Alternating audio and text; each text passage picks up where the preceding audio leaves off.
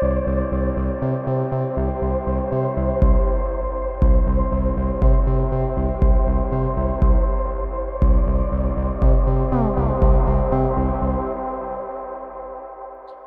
привет! Вы слушаете подкаст «Это базис». Меня зовут Александр Замятин. Я муниципальный депутат и преподаватель. В прошлом выпуске мы говорили о проблеме политических споров. Э, и дальше, в общем, логично задаться вопросом, а сколько вообще людей в стране имеют ту или иную точку зрения по актуальной политической повестке. И вроде бы ответ на этот вопрос должны давать опросы общественного мнения. Есть много организаций, которые их проводят – и тут, как нельзя, кстати, соведущий нашего подкаста Роман Колеватов. Рома, привет. Всем привет, спасибо, Александр. Вдвоем мы, конечно, не справимся с этой обширной темой, поэтому мы пригласили Марину Селиванову, исследовательницу общественного мнения, которая пишет диссертацию в Шанинке. Привет, Марина. Всем привет. Мы должны, как всегда, в нашем подкасте дать дисклеймер. Дело в том, что мы находимся в России, не хотим отсюда уезжать, и надеюсь, что нам не придется. Э, поэтому мы э, не можем называть некоторые вещи своими именами, чтобы не попасть э, под угрозу действующего законодательства. Но я уверен, что все наши слушатели и так все прекрасно поймут. Кроме того, в данном выпуске, среди прочего, будут обсуждаться данные Левада-центра, признанного Минюстом иностранным агентом. Поехали! Одни из последних опросов Левада-центра показали, что 81% опрошенных поддерживают действия вооруженных сил РФ на территории Украины, а одобрение Путина составило 83%, достигнут уровня конца 2017 года, то есть до снижения вызванного пенсионной реформой. Естественно, либеральная интеллигенция в Фейсбуке взвыла, мы живем в Мордоре, среди орков, русские провалились как нации, нас надо воспитать кнутом, и, и прочее, и прочее, и прочее. Но я встречал еще, и вы наверняка тоже встречали, э, критику таких результатов. То есть не все их принимают э, за чистую монету, и часто люди говорят, подождите, это точно вранье. Эти результаты нарисованы, они как-то кем-то скорректированы. Э, да посмотрите, кто вообще финансирует эти значит, организации, которые проводят такие опросы. То есть существует такого рода критика, что опросы э, рисуются, подгоняются под результаты, которые диктуются заказчиком. А, Рома, опросы врут? Скажи нам, как человек, который работает в индустрии. Вопрос, конечно, интересный, очень обширный. Я попытаюсь ответить э, наиболее кратко и проведу небольшой ликбез по технологии опросов. Так, вообще, что такое опрос? Опрос – это метод исследования, основанный на устном или письменном обращении к определенной группе людей с вопросами, содержание которых представляет проблему исследования на эмпирическом уровне. А, и существуют две разновидности опроса. Это анкетирование и интервьюирование, или, проще говоря, беседа. А, они, прежде всего, отличаются друг другой форма, формой контакта, и в данном случае нас интересует, интересует именно анкетирование, или те опросы, которые как раз публикуются и распространяются различными медиа. А метод анкетирования – это опрос, который проводится письменно с использованием анкеты. Это очевидно. И основным достоинством этого метода является то, что он наиболее оперативно позволяет собрать а, первичную информацию и его проще всего обработать. А, и теперь введу несколько понятий, которые являются ключевыми для полстеров. А, это генеральная совокупность, которая является объектом исследования, и территориальная э, производственная во времени ограничена, и для которого выводы э, будут э, правомерны и правомерны для всего исследования. А далее идет выборочная совокупность или выборка. Это отобранное по строго заданному правилу определенное число элементов из генеральной совокупности. И чтобы эта выборка соответствовала генеральной совокупности, необходимо создать а, репрезентативную выборочную совокупность. А, и теперь к самому интересному моменту это репрезентативность. Что же это такое? Это возможность точно отражать генеральную совокупность при помощи выборочной. Стоит сразу сказать, что э, репрезентативность не зависит от объема выборки. А многие уверены, что чем больше размер этой целевой группы, тем больше должен быть размер выборки. А, но э, вопреки расхожему мнению, качество выборки определяется не ее размером, а как раз репрезентативностью. А, и чаще всего в качестве таких а, рэперных точек ключевых параметров используются легко измеряемые социально-демографические показатели вроде пола, возраста, образования, рода деятельности. А в таком случае, а, после того, как мы отбираем примерно полторы тысячи единиц, как бы сильно мы не увеличивали объем выборки, вероятность, что значение нашей выборке точно совпадет со значением генеральной совокупности, будет возрастать очень и очень медленно. Поэтому не имеет значения, если мы опросим полторы тысячи или десять тысяч человек. А, и это в целом не будет особо влиять на репрезентативность, и данные будут отличаться в пределах 2-3%. А, иными словами, даже если мы сформируем выборку в 100 тысяч человек, а, она будет, конечно, лучше, чем выборка в 2500 человек или в 1500 человек, но разница настолько мала, что она не будет играть особой роли. А в случае социальных обследований а, или а, экономических или а, других подобных исследований это будет необоснованно. И чем же все-таки плоха репрезентативность? А, репрезентативности выборки а, не ее объем, а смещение, то есть отклонение от принципа случайности заключается как раз вот эта проблема, что мы начинаем выбирать единицы не случайным образом, и выборка, соответственно, становится нерепрезентативной. А, и репрезентативность это не такое свойство, которое либо присутствует, либо отсутствует. Это параметр, который а, может принимать разные значения. А, и в этом случае выборки будут а, либо более, либо менее репрезентативные. Единственный способ гарантировать, гарантировать репрезентативность по всем признакам невозможно, если только не реализована строго случайная выборка, а это практически невозможно. Теперь к тому, как собираются количественные данные на примере Левада-центра. А, это опросы методом личного интервью на дому респондентов, так называемый э, метод CAPI, а, который проводится на планшетах, и он применяется для сложных проектов. Также очень распространен опрос методом телефонных интервью, это CATI, и он подходит для быстрых замеров по простым анкетам а, небольшой длительности. Результаты, которые публикуются регулярно, то есть доверие политикам, отношение к странам, что позволяет отслеживать так называемые динамические ряды, э, рождаются в результате исследования в рамках ежемесячного всероссийского омнибуса. А такой опрос позволяет задать несколько вопросов по стандартной общероссийской выборке, место проведения специального исследования. И такие опросы проводятся в формате личного интервью, а на дому по маршрутной выборке домохозяйств. И в данном случае опрашиваются 1600 человек по 50 регионам Российской Федерации.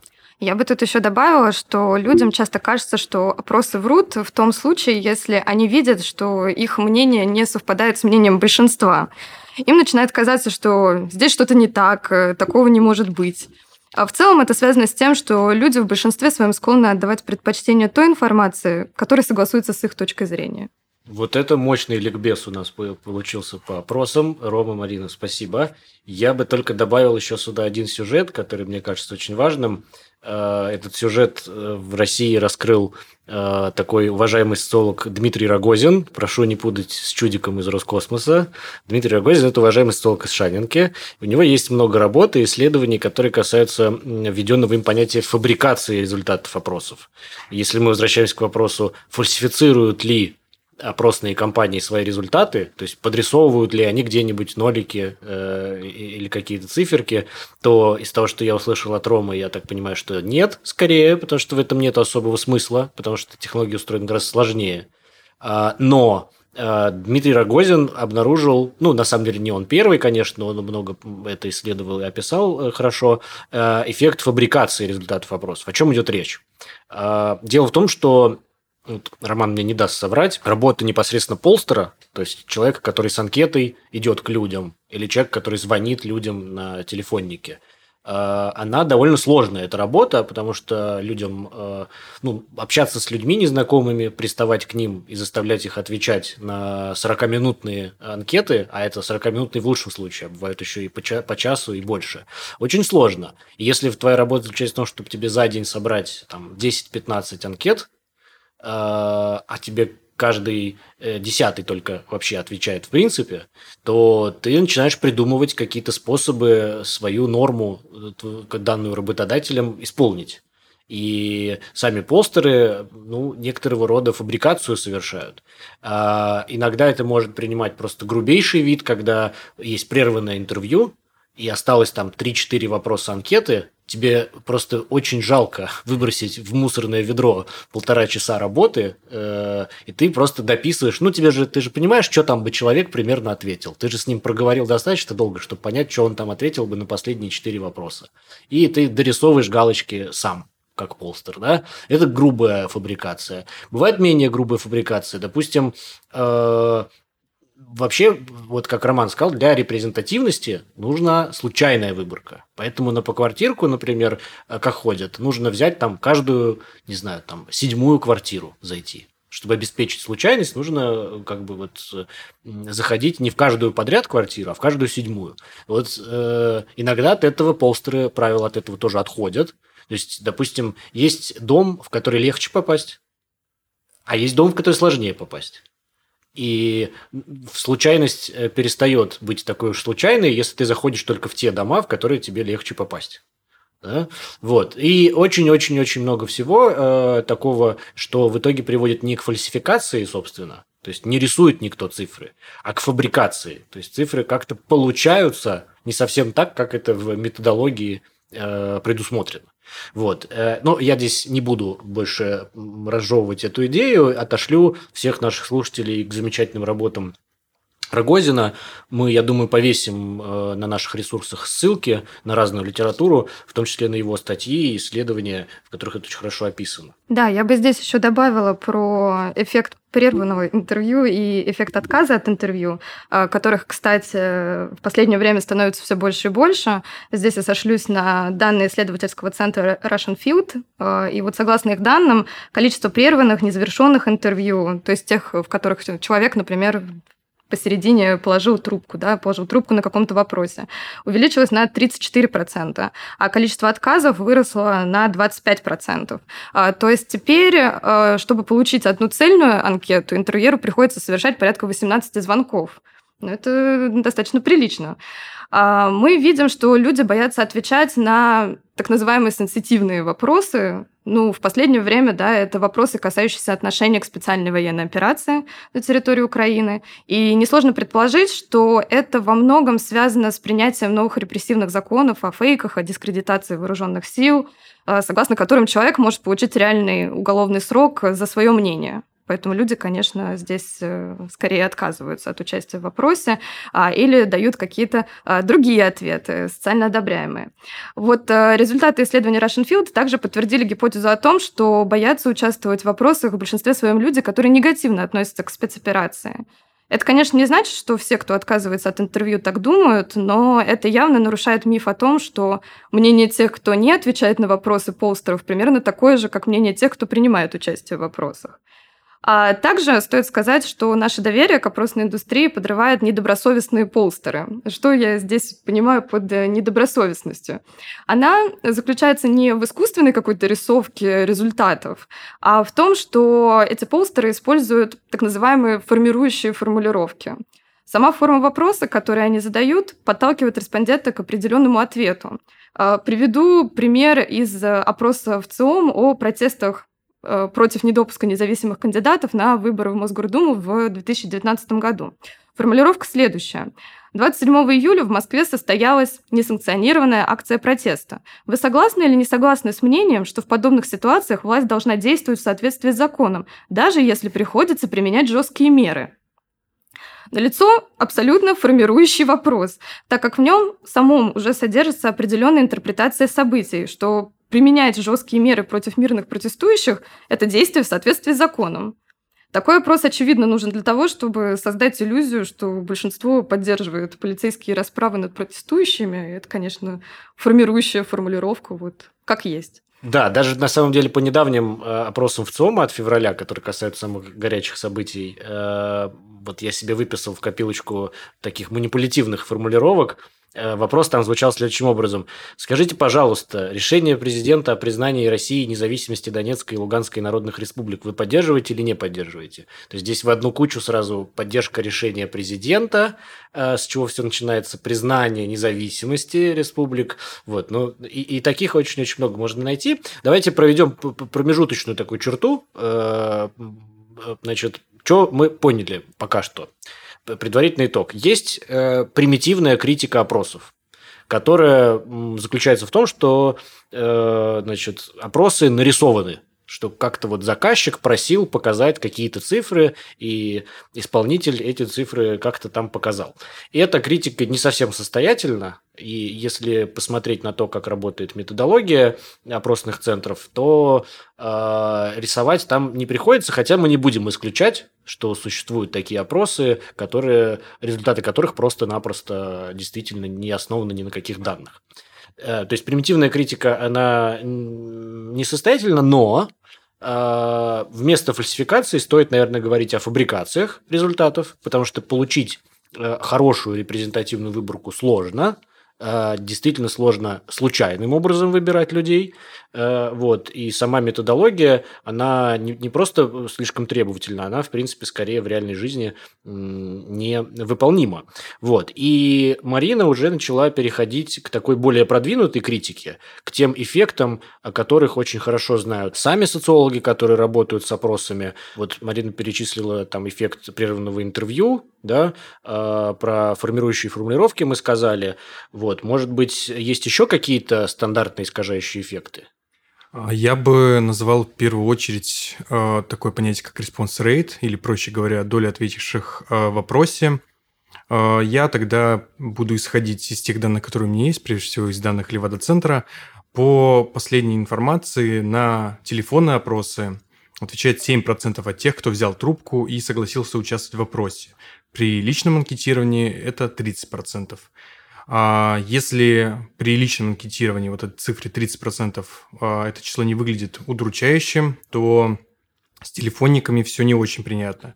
Тем не менее, это не стоит понимать как специфическую проблему российского общества. Согласно исследованию Pew Research Center, а, в 2016 году response rate в Соединенных Штатах составил 9%. При этом в 1997 году он был на уровне 36%. Это же исследование показало, что в демократических государствах в вопросах чаще участвуют политически активные, информированные и уверенные в себе граждане.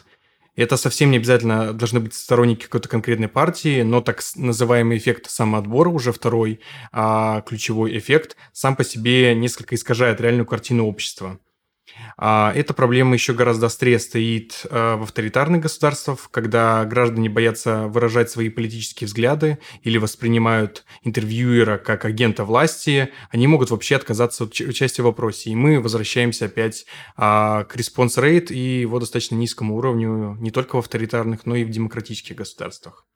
В результате сторонники правительства оказываются лучше представлены в выборке, чем его критики. А, таким образом, участвовать в вопросах готово лишь меньшинство граждан. А, и исходя из здравого смысла и существующих исследований в данной области, а, можно предположить, что в авторитарных контекстах это меньшинство не только более информировано и уверено в себе, чем другие группы, но также, вероятно, поддерживает режим более активно, чем люди в стране в среднем. И это же опять э, подтверждает опрос Левада-центра 2020 года, в котором согласно которому в России сторонники режима почти в два раза больше, около 58%, доверяют опросам общественного мнения, чем критики э, режима. Среди них опросам доверяют только 32%. А вот тут я, знаешь, я не могу здесь э, не спросить, э, когда указываешь на низкий response rate, ну, то есть, когда говоришь, смотрите, отвечают только каждый десятый, или там 3 из 10, то можно услышать в ответ. Ну, а может, те, кто не отвечают, они, в общем, примерно такое же распределение среди них мнений, как среди тех, кто отвечает. То есть э, сама опросная технология, она же изначально строится на том, что твоя выборка, она некоторым образом, э, ну, как бы расширяется до всего общества, да? Так может и э, тот э, низкий response rate тоже расширяется на всю, э, на всю эту область, да? Тут э, как бы э, есть ли у нас основания считать, что те, кто не отвечают, вообще думают по-другому?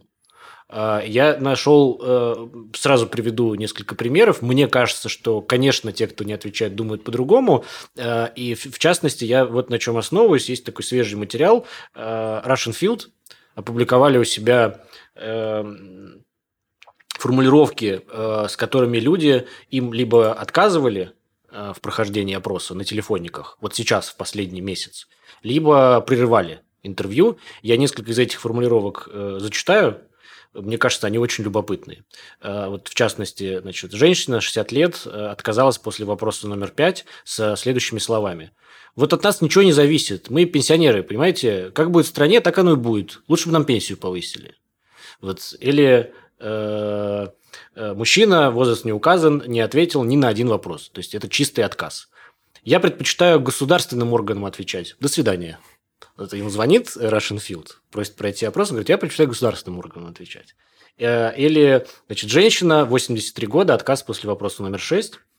Я считаю, что эти вопросы вообще неправомерные. Они сеют национальную рознь и принадлежат к уголовному преследованию тех, кто их задает. Понимаете, если я сейчас позвоню в ФСБ России, то домой вы сегодня не вернетесь говорит женщина, э, значит, представителю Russian Field, который ей позвонил, узнать ее мнение. Да я к чему? Я к тому, что даже глядя на эти формулировки людей, которые отказываются, видно, что у этих людей есть конкретная причина, по которой они отказываются. То есть они отказываются, их отказ связан с тем, каково их мнение.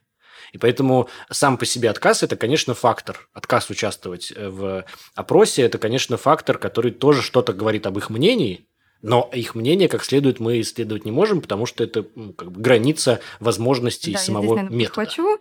А, Саша сейчас э, перечислил формулировки из исследования Russian Field а, тех людей, которые решили не участвовать в вопросах. А вот я бы хотела рассказать про спираль молчания. Это как раз касается тех людей в большей степени, ну, которые все-таки, наверное, отвечают на вопросы.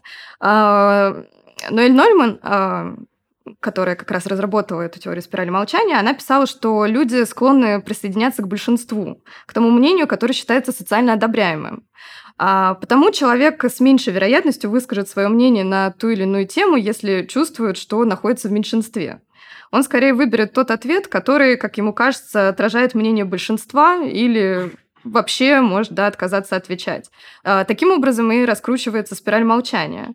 А что для нас здесь важно? Что здесь получается? Что результаты каждого последующего опроса в какой-то степени сформированы результатами предыдущих опросов.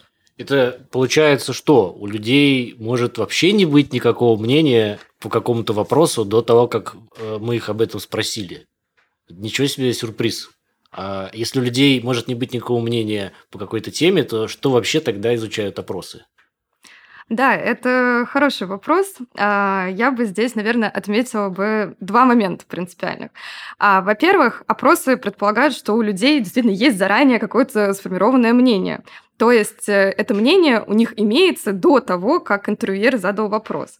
Однако а, чаще всего люди обладают диспозициями, то есть э, социально подкрепленными предрасположенностями отвечать так или иначе. Если нет и диспозиции, если нет этой предрасположенности, то люди склонны отвечать ту интерпретацию, которую, ну, допустим, они услышали во вчерашних новостях. Вот они это и передают. Во-вторых, что бы мне хотелось здесь сказать, то, что опросы предполагают, что общественное мнение – это сумма индивидуальных мнений. Вот мы их собрали, сложили вместе и какое-то общественное мнение здесь а, получили. Однако условно, с точки зрения там, демократической теории, э, общественности и мнение формируется в ходе коммуникации и обмена аргументами. Да и с точки зрения социологии субъектами общественной жизни являются не отдельные индивиды, а целые группы и сообщества. Поэтому, мне кажется, это стоит иметь в виду, когда мы думаем о мнении в вопросах. Интересно, кажется, что мы здесь переходим на какой-то более фундаментальный уровень критики. Мы начали с примитивной критики, что опросы – это враки. Да, все нарисовано. Мы поняли, что это никуда не годится. Потом мы перечислили э, эффекты, которые касаются более продвинутой критики э, опросов общественного мнения.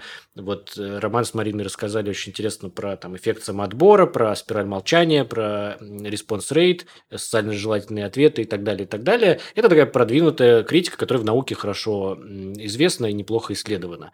И тут мы вдруг начинаем перебираться в зону такой фундаментальной фундаментальной критики, когда задаемся вопросом о том, а вообще каков объект исследования, да, и существует ли само по себе общественное мнение. Да, я думаю, что здесь нам стоит перейти к генеалогии опросной индустрии, рассказать немного про ее историю и истоки. А, опросы изначально были связаны с выборами. И, кстати, к социологии не имели никакого отношения, как бы странно это сейчас бы не звучало. А еще в XIX веке использовались так называемые соломенные опросы. Что они подразумевали? Да? Издания э, рассылали анкеты своим читателям, те их заполняли и отправляли обратно. Э, эти соломенные опросы, надо сказать, раз за разом предсказывали результаты выборов. Но так было до 1936 года. Тогда издание The Literary Digest Э, пользовавшийся большим авторитетом, объявила, что, согласно его исследованию, на президентских выборах победит кандидат республиканской партии Альфред Лэндон.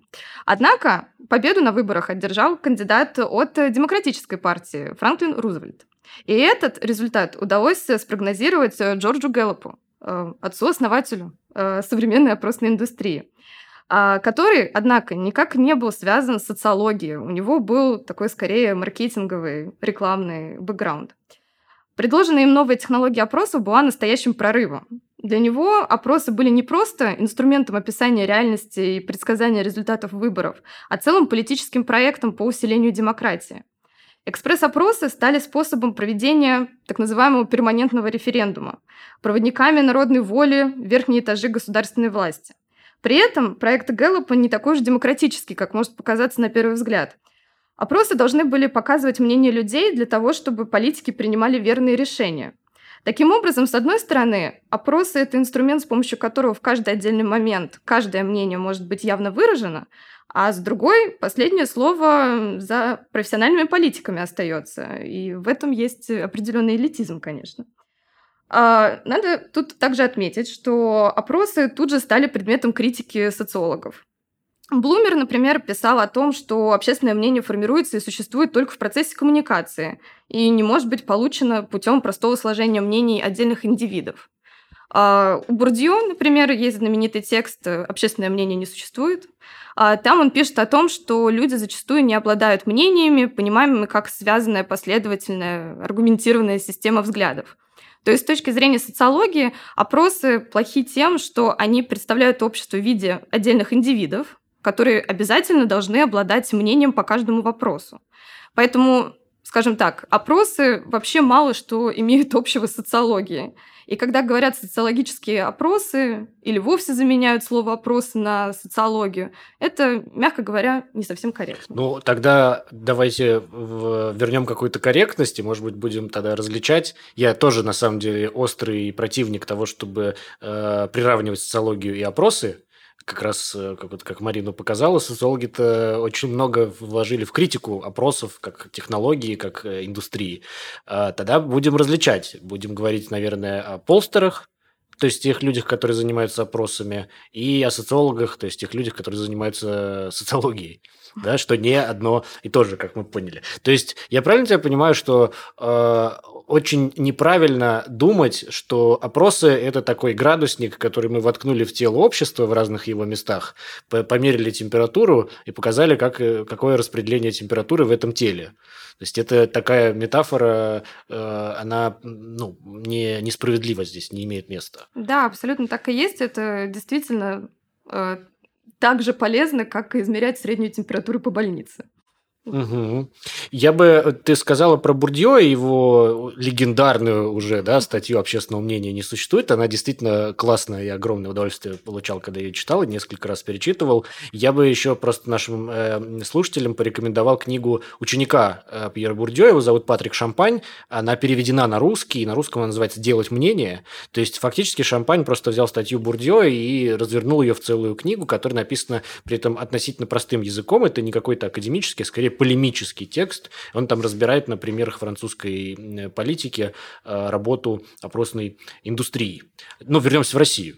Необходимо проговорить, как работает опросная индустрия в России. Если такие динамические ряды по одобрению деятельности президента, государственных органов власти показывают огромную поддержку текущей власти, текущего режима, то есть отдельные примеры, прежде всего, а, у Левада-центра, которые достаточно реалистично отражают э, состояние людей, их отношение к происходящему.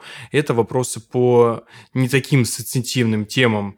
А, например, в последней анкете Левада-центра был вопрос про санкции.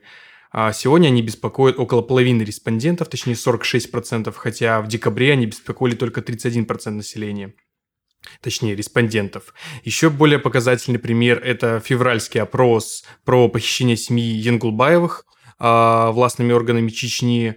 70% а респондентов оценили как недопустимое высказывание главы Чечни в отношении Янгулбаевых о том, что их ждет место либо в тюрьме, либо под землей. Тогда это все очевидно поняли как угрозу смерти э, данной семье. И в целом это вроде как показывает э, россиян как не особо кровожадных людей.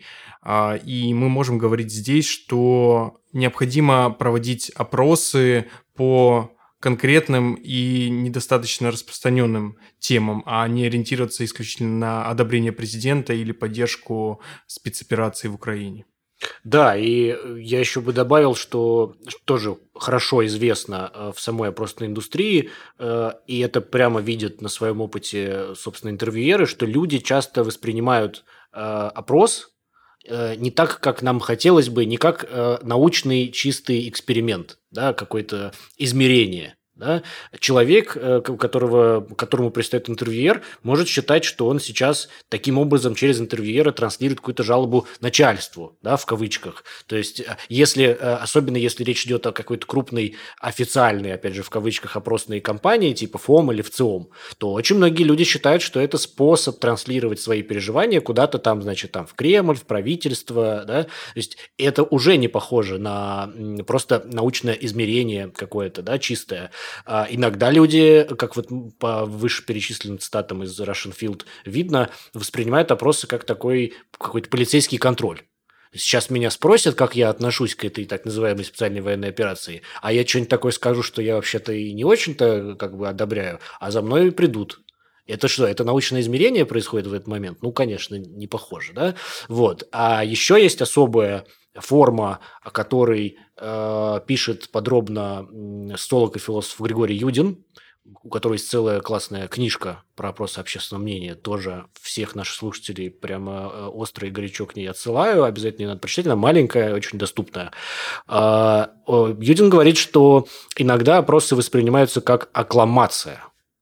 И здесь надо, наверное, поговорить подробнее о том, какова политическая роль опросов общественного мнения. Если мы пришли к тому, что с их научной составляющей э, есть проблемки, мягко говоря, надо перейти к тому, какова политическая задача опросов, как они работают в политике. Итак, мы пришли к тому, что опросы – это не научный инструмент исследования объективной реальности, это скорее один из политических инструментов конструирования народа и воздействия на избирателей – и одна из ключевых проблем в том, что, как замечал Герберт Блумер, упомянутый, мы в сущности ничего не знаем об индивиде из выборки и в плане значимости его самого или его личного мнения для всего так называемого общественного мнения, которое функционально выстраивается или выражается в работе общества.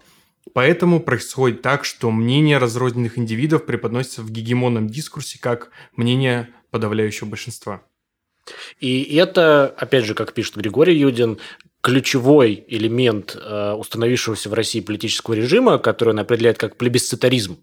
А, что имеется в виду? Имеется в виду, что для этого режима очень важно периодически подтверждать свою э, легитимность, подтверждать, что за президентом, э, его какой-то элитой абсолютное подавляющее большинство людей в стране. А как это можно подтверждать? Можно подтверждать это на выборах, но, как нам уже говорила Марина, и я надеюсь, еще подробнее расскажет, а, опросы – это что-то вроде тоже таких выборов между выборами. Вот. И как раз в российской истории современной постсоветской я просто перечислю несколько очень ярких примеров того, как опросы работают э, на легитимацию существующего режима, то есть выполняют роль аккламации той самой, то есть такой э, массового одобрения уже принятого элитами решения плебисцитарного. А, задом наперед, если перечитать их в современной истории, это в 2020 году э, так называемый референдум – на пеньках по принятию новой конституции, да, по поправкам в конституцию. А почему так называемый референдум? Потому что на самом деле строго формально, кто не в теме, э, обязательно ознакомьтесь, строго формально это не было референдумом. Это было просто справочным опросом. По закону Госдума принимает поправки, да, а если это не первая часть Конституции. Так вот, это не было референдумом, это был опрос. Но зачем было проводить опрос, если по закону он не требуется? И именно для того, чтобы подтвердить, что весь народ поддерживает президента в его решении менять Конституцию. Плебисцитаризм. Следующий пример обратно в историю, если смотреть, опрос 2014 года, это вообще а, офигенный материал для тех, кто исследует опросы, крымский опрос. Это тоже история о том, как с помощью опросов показать, что все в стране любят президента, а не любят только какие-то отколовшиеся, там, значит, э, пятая колонна, это, значит, и какой-то лишний элемент в обществе.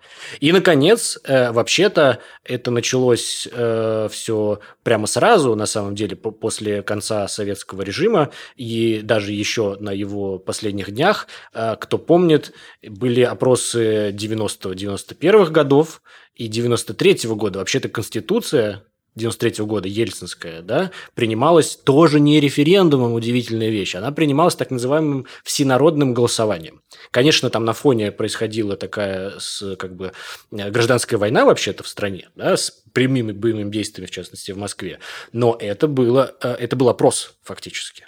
Опрос, поддерживаете ли вы Ельцина и его конституцию. И еще последний, по-моему, очень любопытный пример. Значит, э, сторожилы, что называется, помнят, что пост президента России, который занял Борис Ельцин, а в 90-м году был введен тоже по результатам опроса был э, всенародный опрос РСФСР о том, чтобы ввести пост президента РСФСР. И он тоже должен был что показать? Он должен был показать, что э, народ России поддерживает президента Ельцина и готов ему э, как бы даровать этот пост. И в частности в Москве одновременно, вот это уже мало кто помнит, в Москве одновременно с этим опросом проходил опрос о введении должности мэра Москвы.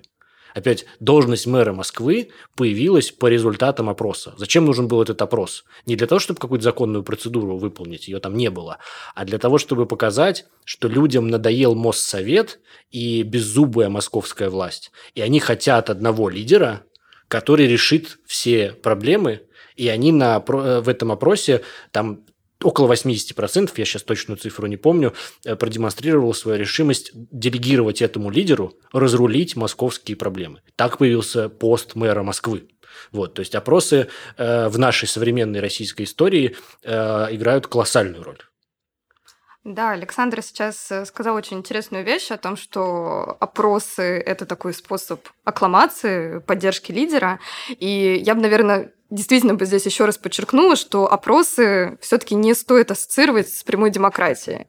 Опросы, еще раз, являются электоральной практикой. Это такие выборы действительно в перерывах между выборами.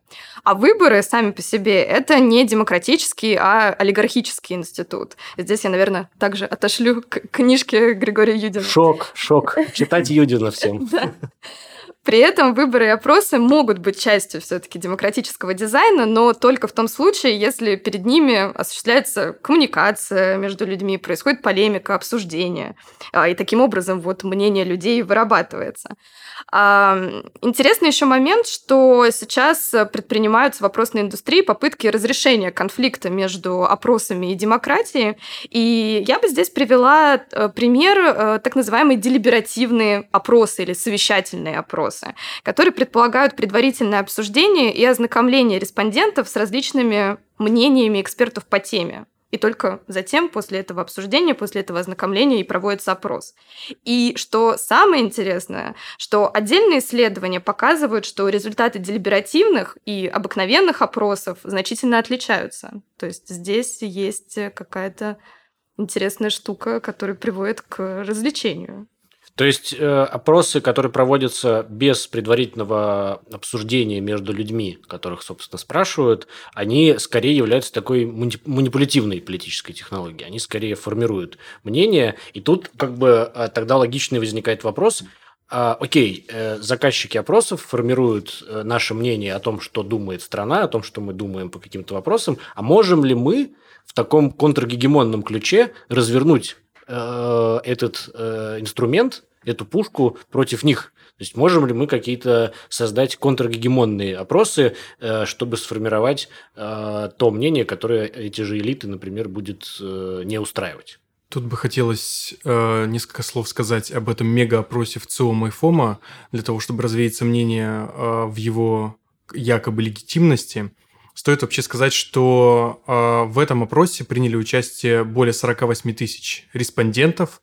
Э, и тут стоит сказать, что если в выборке не хватает репрезентативности, а такое количество людей э, привлекалось к этому опросу, чтобы якобы показать репрезентативность, а, в принципе, бесполезно ее увеличивать, а, потому что большие выборки в социальных обследованиях а, или исследованиях имеют свойство накапливать ошибки. Об этом писал уважаемый Григорий Борисович, не единожды упомянутый здесь.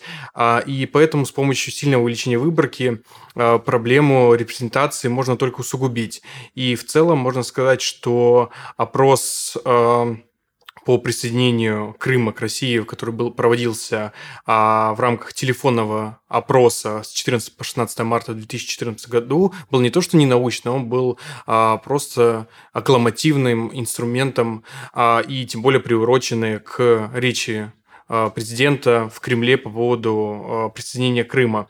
И как раз была цель этого вопроса в том, чтобы показать населению, э, несогласному прежде всего с тем, что их мнение ничего не значит, а этот якобы научный метод, эмпирический метод показал, что вся Россия с Крымом, а вы являетесь пятой колонной, которой так еще тогда не говорили, но это было первым таким знач... значком к тому, чтобы делегитимизировать опросы в ЦИОМа и ФОМа, Поэтому, когда вы видите такие гигантские цифры и видите большое количество респондентов, не стоит вообще доверяться этому. Скорее всего, вас просто обманывают и пытаются приурочить а, к речи Путина. Да, давай подчеркнем, что это огромная выборка в десятки тысяч людей. Она, как мы понимаем из науки, ничего практически не добавляет к репрезентативности, потому что, как мы подчеркивали выше, репрезентативность не зависит от объема выборки. Но что она добавляет? Она добавляет к легитимности.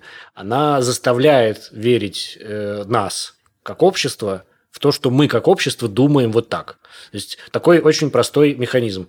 У меня нет никакого мнения. Я не знаю, э, я не разбираюсь в политике, я деполитизирован, я разбираюсь в делах своей семьи и, может быть, в делах своей работы. Но когда меня спрашивают э, о том, что я думаю про какие-то политические материи, у меня какое-то мнение все-таки должно появиться, что если я уж захотел ответить, то значит, у меня какое-то мнение должно появиться. Откуда я его буду черпать? Я его буду черпать либо из того, что я знаю из предыдущих опросов, Например, мне с утра до вечера по телевизору говорят, что все поддерживают президента, опросы показывают доверие 86%. Значит, ну, наше общество вот так думает, я тоже так думаю. Вот. Либо у меня даже этого нету, а, а есть просто какая-то информация из вчерашних новостей, которую я просто ретранслирую, даже особо не пропуская через да, себя. мне кажется, что исходя из той критики опросов, которую мы представили выше, у наших слушателей может сложиться впечатление, что опросы это всегда такая игра в одни ворота, что опросы только и могут что легитимизировать существующий порядок и больше ничего они не могут, собственно. Однако здесь э, мне бы хотелось дать некий такой позитивный тезис э, о том, что опросы — это в первую очередь инструмент, и многое зависит от того, в чьих руках он окажется. Кроме того, есть э, яркие примеры в российской практике, когда опросы показывают скажем так, неожиданные результаты, ставящие под сомнение вот тот самый гегемонистский порядок. А, здесь я приведу пару примеров из опроса Левады-центра. А, первое – это опрос э, Левады по делу Фургала и протестам в Хабаровске в 2020 году. 47% а, из тех, кто слышал о протестах в Хабаровском крае, скорее положительно относятся к людям, которые выходят на эти акции протеста.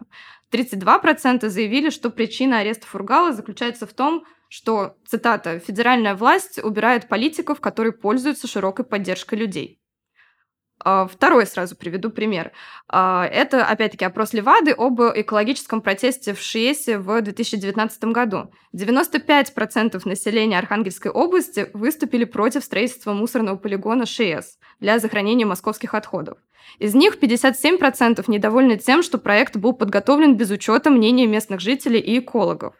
Около 80% жителей Архангельской области готовы были предпринимать те или иные действия в случае принятия решения построить мусорный полигон. Ну, там перечисляется, например, там участие в митингах как санкционированных, так и несанкционированных, а, там, например, донатить на компании, распространять информацию и так далее. Что мы здесь видим? Что а, в этих примерах а, опросы могут демонстрировать явное несогласие людей с действиями властей и с тем, как, например, в данном случае распределяются роли между федеральным центром и регионом. Люди резонно задаются вопросами, почему жители Архангельской области должны страдать от сжигания московского мусора? Вполне резонно. А, или почему жители Хабаровской области ограничены возможности самостоятельно выбирать главу региона? То есть мы видим конкретные примеры, когда опросы способны демонстрировать контргегемонистский дискурс. Особенно в тех случаях, когда конфликт между народом и властью носит ну, скажем так, ценностный характер. А, почему ценностный? Потому что он поднимает проблемы несправедливости, причем не какой-то абстрактной справедливости и несправедливости, а вот справедливости здесь и сейчас. И тогда мы видим, что опросы становятся такой точкой сборки совершенно разных групп людей. Итого у нас получилось, э, что есть три уровня критики опросов общественного мнения. Есть примитивная критика, опросы врут. Мы поняли, что она никуда не годится, на то она и примитивная. Э, опросы не фальсифицируются, а скорее фабрикуются. Это реальная проблема, которая в опросной индустрии хорошо известна.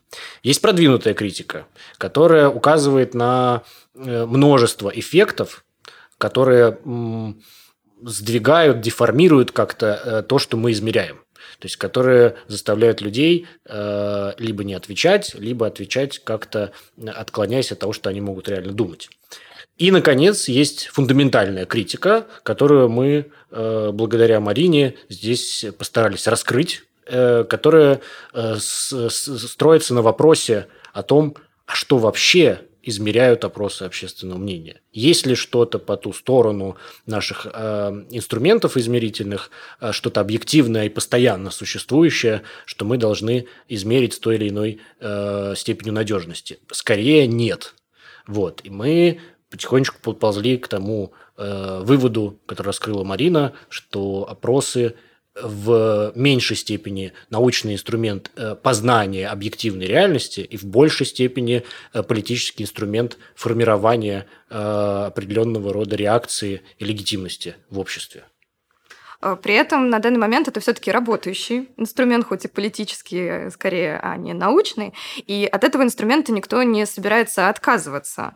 А это значит, для нас, что нам в первую очередь надо научиться с ним правильно работать. Я думаю, что в частности мы для этого сегодня и собрались. Ну хорошо, давайте действительно тогда я бы предложил каждому из нас напоследок э, попробовать ответить на вопрос, а могут ли опросы работать не только на элиту, но и на какой-то контргегемонный дискурс? Могут ли опросы работать в интересах других групп нашего общества? Э, Марина приводила примеры, когда так бывает. Да? Давайте подумаем, что вообще для этого нужно. Рома, как ты видишь? А, ну, я думаю, стоит переформулировать вопрос и задать его следующим образом. Могут ли быть независимые опросы общественного мнения? Мне кажется, в России необходимо отказаться от формулировки, которая сквозит от университетов до исследовательских центров. Кто платит, тот и музыку заказывает. Тут все-таки э, стоит понимать, что большая часть вопросов, которые а, формулируются, формируются и задаются в итоге исследовательскими центрами, а, например, в ЦИОМ, ФОМ, Левада-центра, они заказываются определенными лицами и формулируются ими же, без учета каких-то особенностей а, населения или посыла, которые несут эти вопросы. Для того, чтобы убрать вот этот biased элемент в, в каком-то вопросе, все-таки их должны формулировать исследовательские центры. И в России будущего, может, ближайшего, может, не такого ближайшего, я бы хотел, чтобы такая возможность формулировать вопросы все-таки сохранялась у исследовательских центров, чтобы им поступала какая-то адженда, какая-то повестка, они бы это формулировали так, чтобы не смущать э, респондента и получать те ответы, которые более-менее близки к реальности, как, допустим, нам показала Марина про ШИЭС, про Хабаровский край – стоит все-таки не формулировать вопрос так, чтобы респондент думал, что он предатель Родины и что за ним завтра придут. Мне кажется, это один из возможных путей решения данного а, вопроса. А, да, я тоже думаю, что если будет сформи- сформирован такой конкурирующий рынок полстеров, это, по крайней мере, хотя бы часть проблем позволит решить, а, потому что есть такой момент, который известен да, людям, которые занимаются опросной индустрией, он заключается в том, что а, многие опросы, которые, скажем так, переворачивают наше представление о том, как наше общество устроено, или, скажем, те опросы, которые демонстрируют неожиданные результаты или там контргегемонистский дискурс, они просто не публикуют публикуется. Поэтому хотелось бы, чтобы было больше таких постеров, э, чтобы было разнообразие, и ну, по указке сверху не могли просто запретить что-то опубликовать, и мы бы все узнали. Да, я бы продолжил эту мысль и присоединился бы к вам. У меня несколько лет назад возникла идея, и я уверен, что я не первый, у кого она возникла, э, поскольку государство очень часто заказывает на бюджетные деньги опросы, э, это может быть и просто подряд у ВЦИОМа и ФОМа, а иногда есть собственные опросные эм, как бы, управления и отделы внутри, например, ФСО, э, мы знаем, что ФСО занимается своими опросами. Я бы прямо законодательно обязал э, публиковать полностью все сырье э, всех э, проведенных опросов на бюджетные деньги. То есть, если где-то э, государство заказывает опрос, то общество должно иметь право знать все заданные там вопросы и все полученные результаты.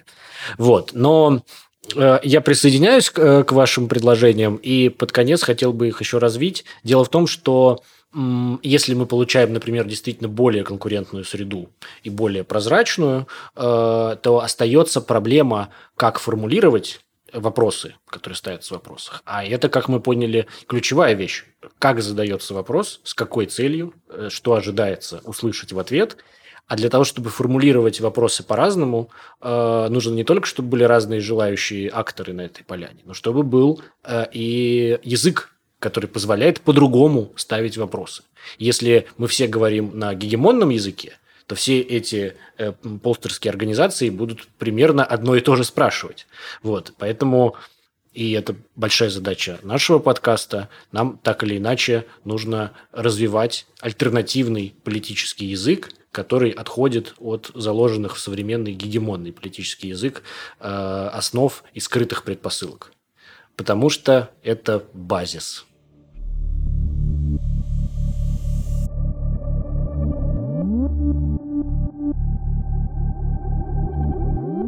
Все, это база. И это главное. Это основа, базис.